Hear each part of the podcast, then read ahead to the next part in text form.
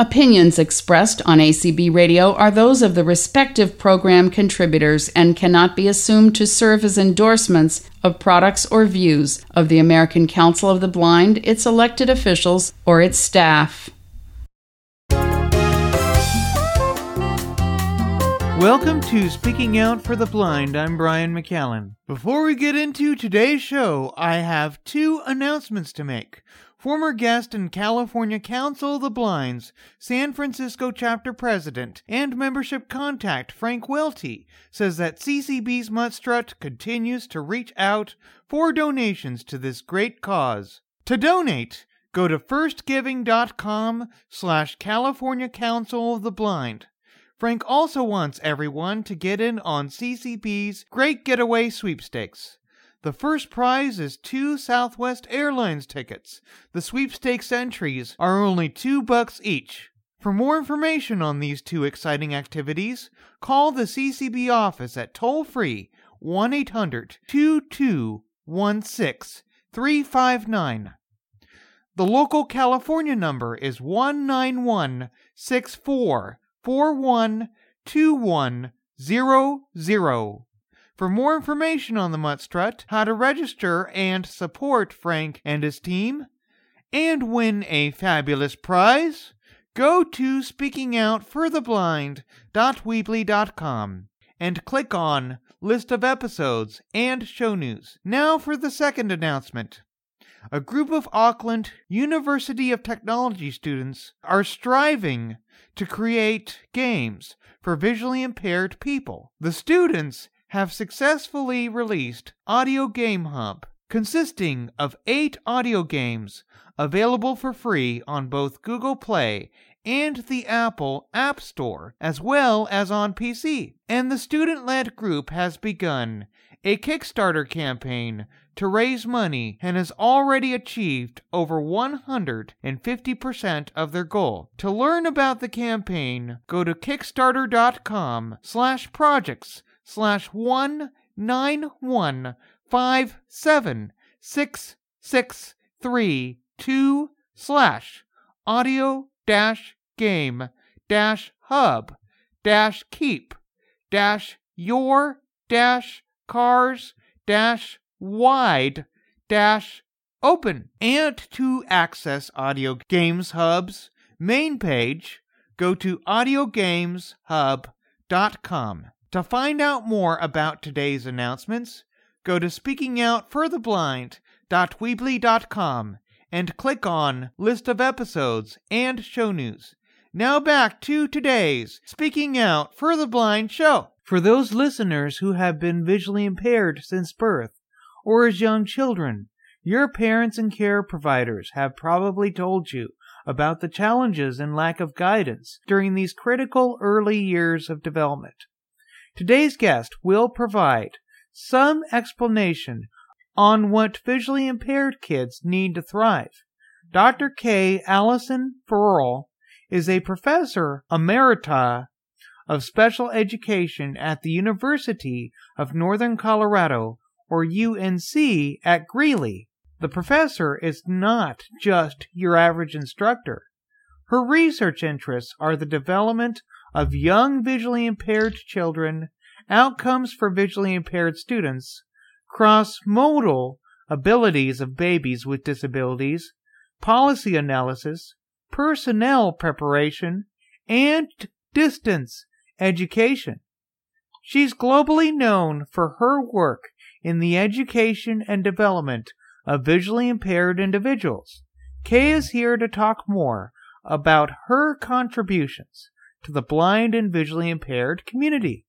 Welcome to Speaking Out for the Blind, Kay. Thank you, Brian. I'm honored to be here. It's great having you here, too. Before we get into your research specialties, let's learn a little bit more about you. You earned your bachelor's degree in Russian language and literature from George Washington University in 1970, your master's in special education for the blind and visually impaired from Teachers College at Columbia in 1975, and your doctorate in special education from the University of Pittsburgh in 1983. How did this education path get you ready for the professor job and your research focus in special education? Well, obviously, the Russian degree as an undergraduate didn't prepare me for much. Um, I graduated at the time of Kent State, and the last thing I wanted to do was to be a translator for the government, and that was the only position that was available at that time. So I ended up working as a legal secretary to a blind attorney, and actually, it was his idea that I should teach blind kids. And that's how I did my master's degree at Teachers College and uh, graduated from there in 1975. After a few years of teaching, I went on to get a doctorate because I decided that what I really wanted to do was influence parents and how parents work with their kids and interact with their kids because parents don't have a baby thinking that their baby is going to be blind. So they're not as prepared for that. And I wanted to help prepare them because I knew what the possibilities were. I'd worked for this blind attorney who was a graduate of Harvard, and he literally changed my life. Help prepare them for their future. Right. Your specialization and research interests, as we just talked about, revolve around the development and education of visually impaired children. Why did you specifically decide to specialize in this area? I think because at the time I was doing my master's degree, I had a uh, preschooler myself. So I became very interested um, in early development and I wanted to extend that into my studies with visual impairment. Babies are my first love, and if you get babies off to a good start, you can make all the difference in the world and you can see the changes so rapidly in infancy and early childhood, more so than you can at school age and they can grow not only in size but also in their skills. That's right. The Tribune, this is the Greeley Tribune, mm-hmm. because there's so many Tribunes out there. the newspaper says that you've also received an over $1 million study grant from the U.S. Department of Education. This grant is going to be used to study visually impaired toddlers and infants. Your research team includes a PhD candidate Catherine Smith, and Jamie Erskine. Together, you're developing a model for helping families initiate mealtime routines for young visually impaired kids to help prepare them for independence at school. Tell us more about this study and the colleagues working with you on this endeavor. Sure. The um, grant is actually the uh, brainchild of Catherine Smith, the doctoral candidate that you mentioned earlier. She's been one of my students for about seven years. And before she came to me, she was working on a um, grant that had been funded by the Gerber Foundation that was looking at how young blind children learn to feed themselves and looking at independence in mealtime she wanted to take that a step farther, and I supported her in doing that by applying for a grant with the Institute for Education Sciences at the U.S. Department of Education. We collaborated with Jamie Erskine, who is a uh, dietetics and nutrition professor at the university here, and we thought we made a pretty strong team when we have people with expertise in visual impairment and then people with expertise in dietetics and nutrition, all aimed at trying to get kids ready for school proper nutrition, making sure they grow as they should, and making sure that parents know how they can work with their kids. Because it is when you don't have vis- when you have visual impairment then the way that you respond is a little differently.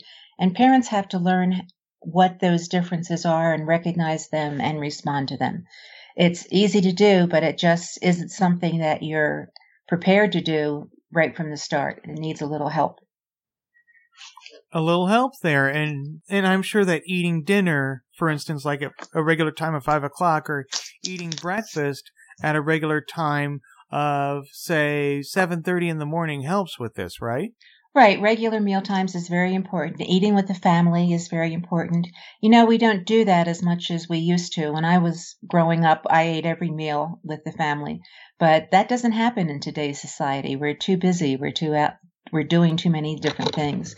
But if we could start at infancy when babies really need help from their parents in learning how to eat, then you just kind of build on that and can make differences later, can make a big difference later on, especially when they get to school and they're expected to eat themselves, eat by themselves when at snack time and at lunchtime and so forth during at the classroom. But if there can be just at least sometimes the families and the blind and visually impaired kids can just get together for dinner.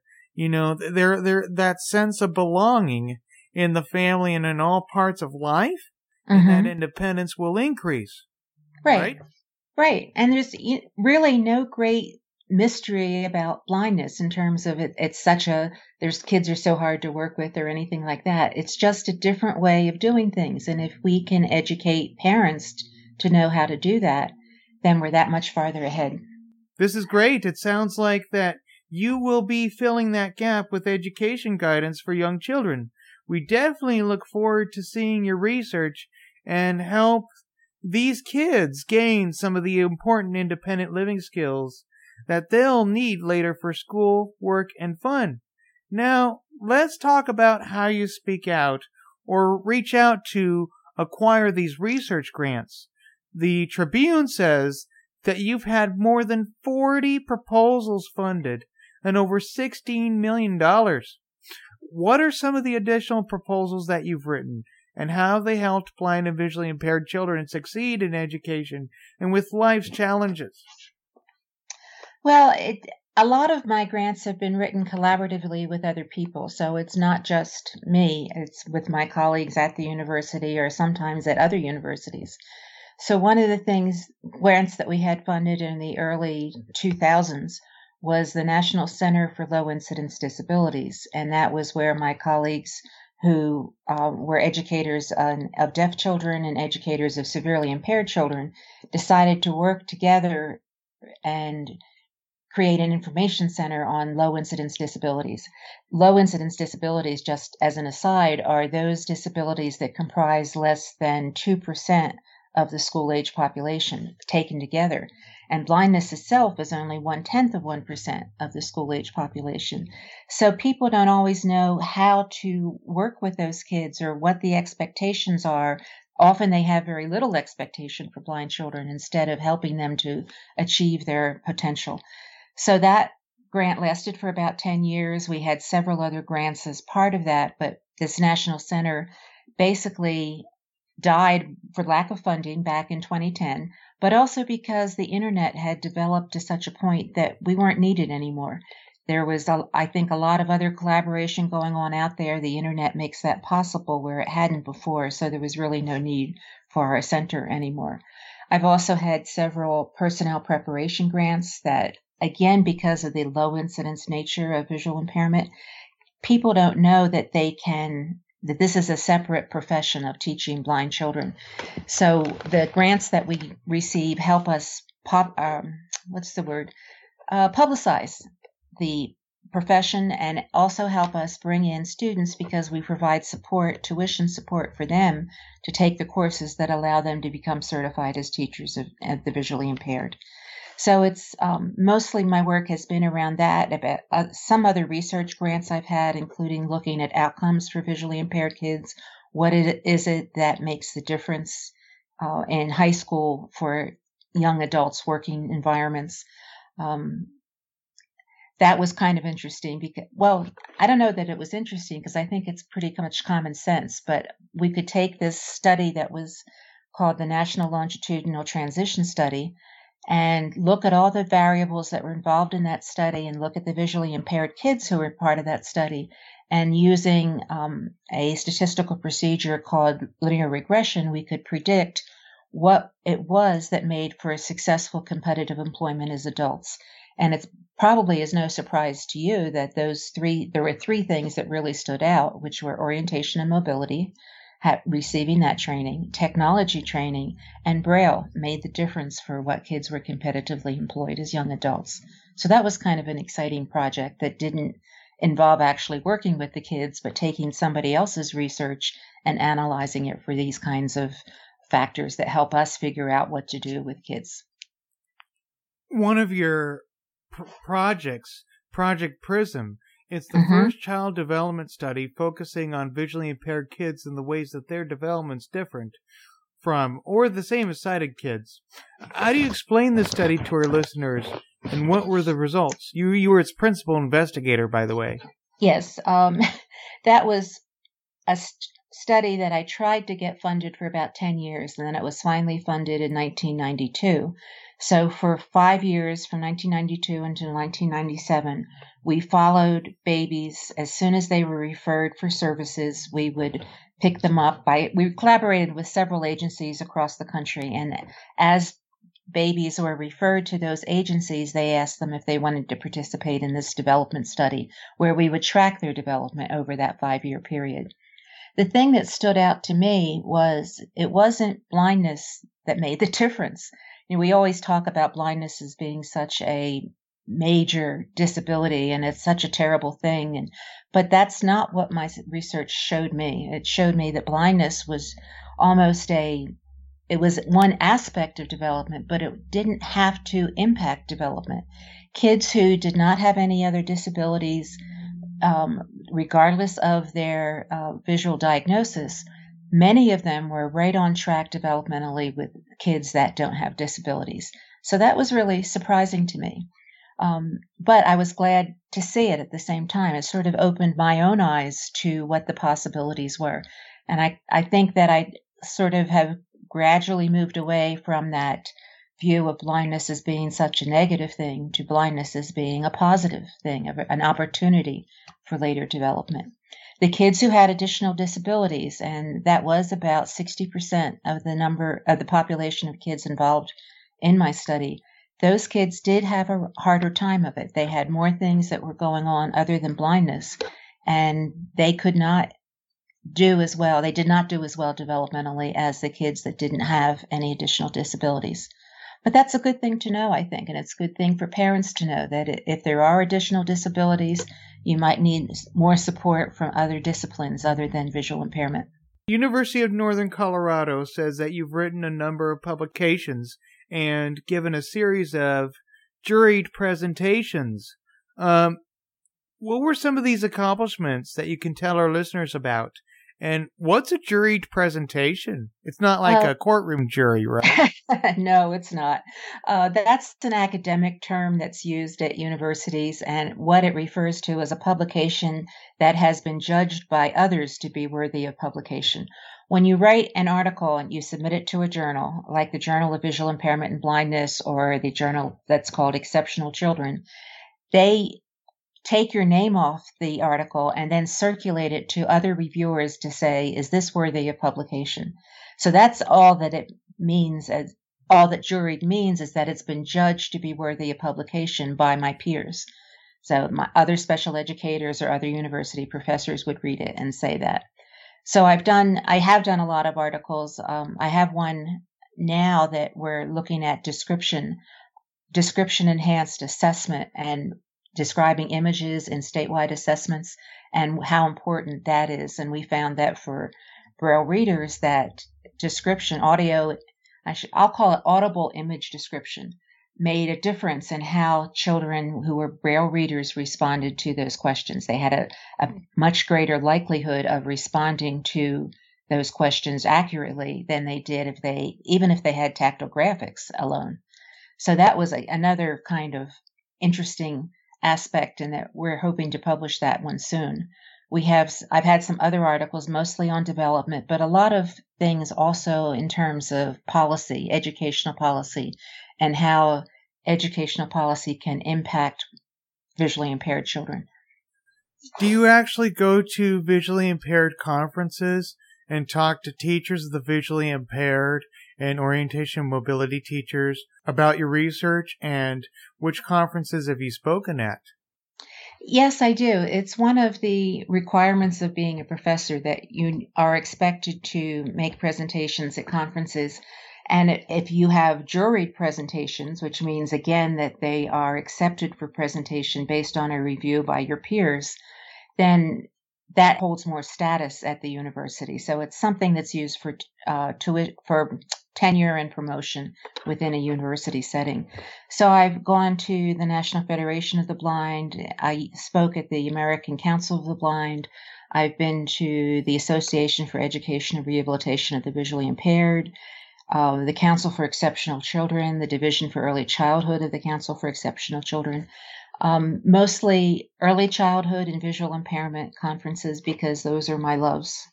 aside from you working at UNC, you've served on the U.S. Department of Education Institute for Education Sciences Scientific Review Panel.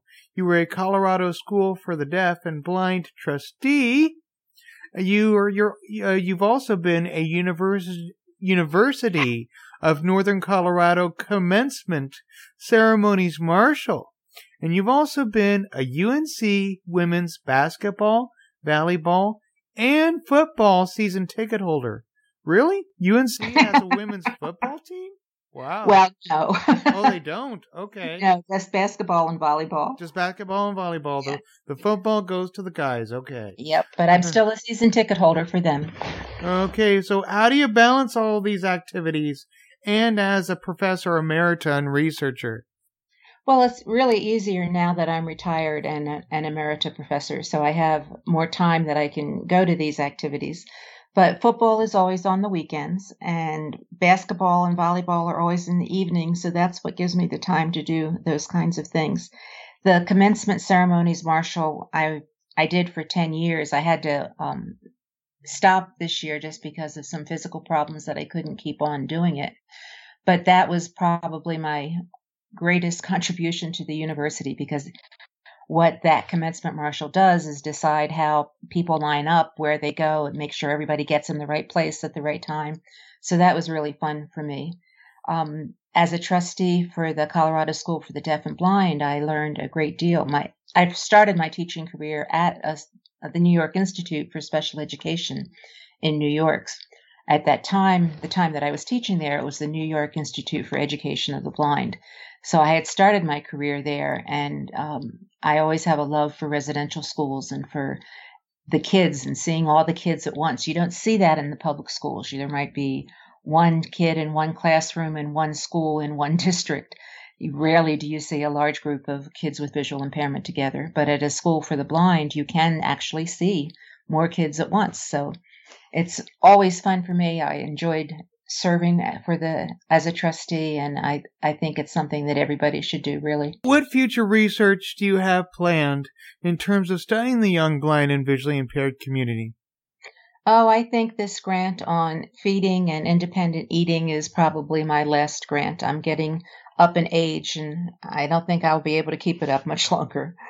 Uh, how can our listeners learn more about you and contact you if they have any questions?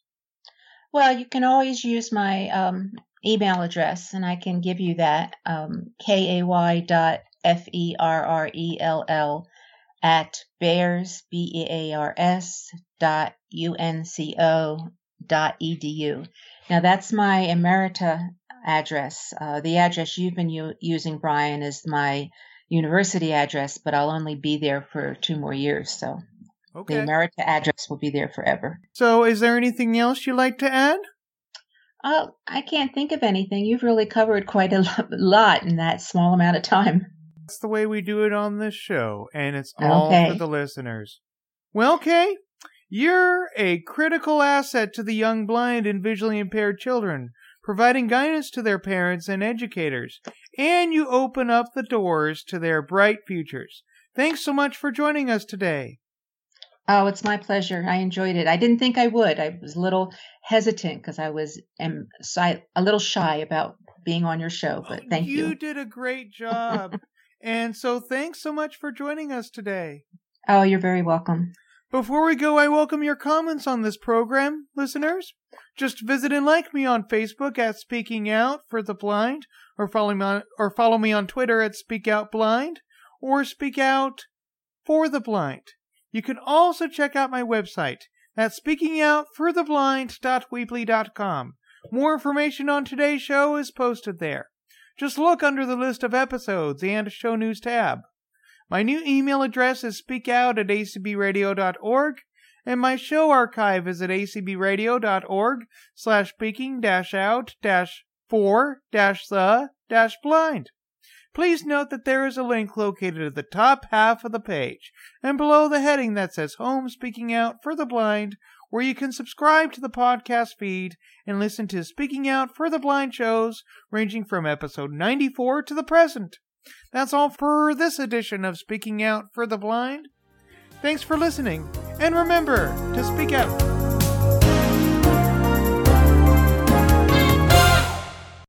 Here at ACB Radio Mainstream, we are always working to improve the quality of our programming. If you have any feedback about anything you have heard here on ACB Radio Mainstream, please let us know by sending an email to support at acbradio.org. That's support at acbradio.org. You are listening to ACB Radio Mainstream, connecting the blind community.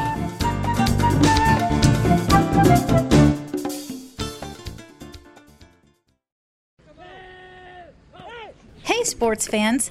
Join us Friday nights from 7 to 8 p.m. Eastern for the World of Sports with John and Paul, right here on the radiostorm.com and ACB Radio Mainstream.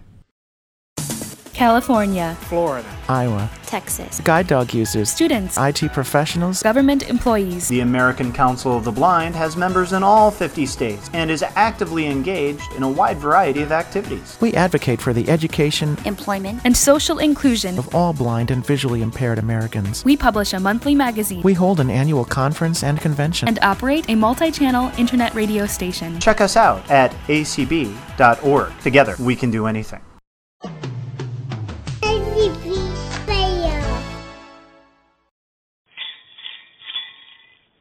Yappy Holidays from GDUI. Merry Christmas. Happy New Year.